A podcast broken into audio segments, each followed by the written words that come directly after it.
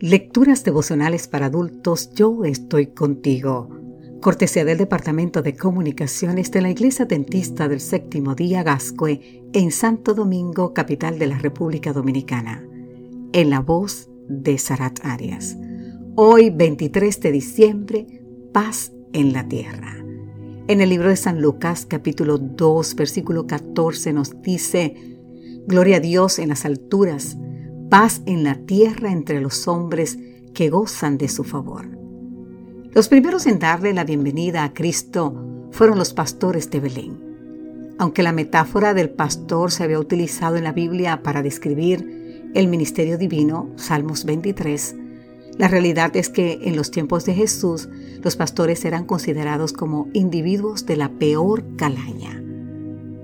Un buen padre no se habría atrevido a enseñarle a su hijo la profesión de pastor, puesto que se consideraba que eran tramposos y ladrones, conducían sus rebaños a propiedades ajenas y además robaban parte de los productos de los rebaños.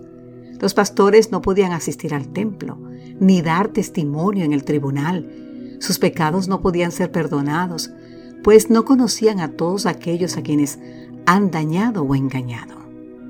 Pero a pesar de su mala reputación, los pastores fueron los que estuvieron cerca de Belén, fueron los primeros en estar al lado de Cristo, y la gloria del Señor brilló alrededor de ellos, como nos dice Lucas 2.9. Esa gloria divina que había llenado el santuario, que llenaba los cielos, ahora cubría a esos simples mortales. Los justos, santos, nobles y respetados no estaban allí y ni siquiera sabían lo que estaba pasando.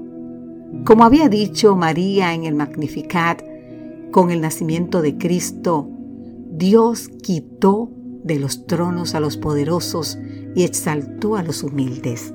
Lucas 1.52. Y eso es lo que estamos viendo en el caso de los pastores. El Rey del Cielo escogió como compañeros de su nacimiento a los pecadores, a los humildes, marca distintiva del tono de su ministerio en nuestro planeta. Mientras Jesús estuvo en este mundo, la gente se molestaba y decían de él, este hombre es amigo de los pecadores y hasta come con ellos. Lucas 15.2. En Jesús, Dios se hizo accesible a todos los seres humanos, se hizo cercano a los que estaban sin esperanza en el mundo. Jesús vino para estar cerca de gente como tú y como yo, querido amigo, querida amiga, pecadores que necesitamos acercarnos y recibir al Salvador. Fueron los pastores los primeros en oír el canto angelical, Gloria a Dios en las alturas, paz en la tierra entre los hombres que gozan de su favor. Querido amigo, querida amiga, no importa que la gente piense que eras, eres o eras de la peor calaña. Hoy, en este momento, en este día, la paz que se anunció en Belén puede cubrir tu angustiado corazón. Que Dios hoy te bendiga en gran manera y recuerda paz en la tierra. Amén.